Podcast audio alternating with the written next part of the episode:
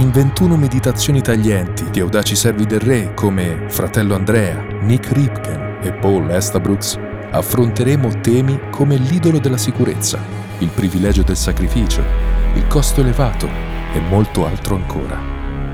Porte Aperte presenta Qui si fa sul serio. Il perdono può portare guarigione e restauro.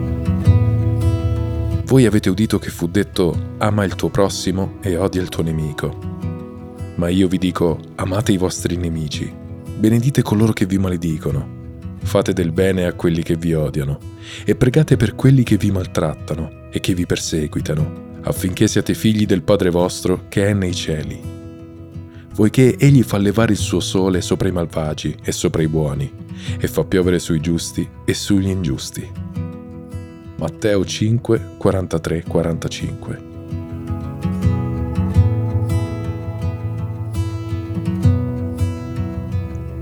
Una giovane donna iraniana che chiameremo Fatima provava un forte odio nei confronti di sua suocera.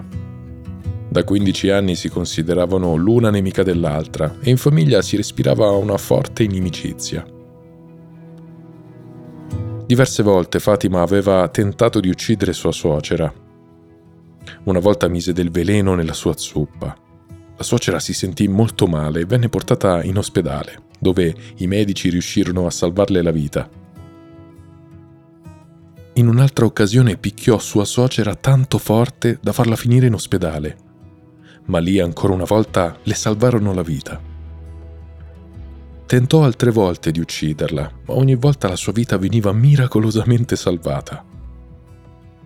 Il motivo principale dell'odio tra Fatima e sua suocera era proprio il matrimonio tra Fatima e il figlio della donna, che era arrivata persino a contattare diverse streghe per lanciare una maledizione sulla vita della ragazza.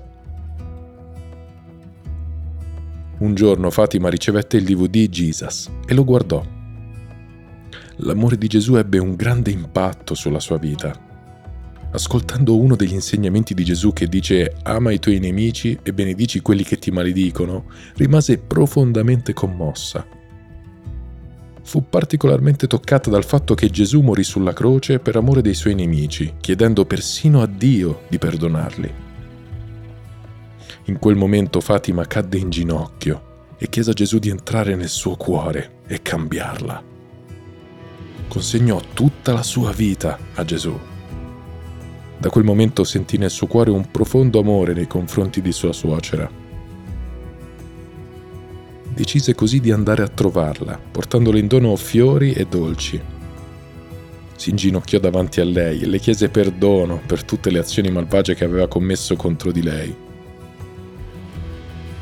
le raccontò di come la sua vita fosse cambiata e di come Gesù avesse posto nel suo cuore un nuovo amore verso di lei. La suocera a sua volta chiese a Fatima di perdonarla per tutte le maledizioni che aveva cercato di portare nella sua vita.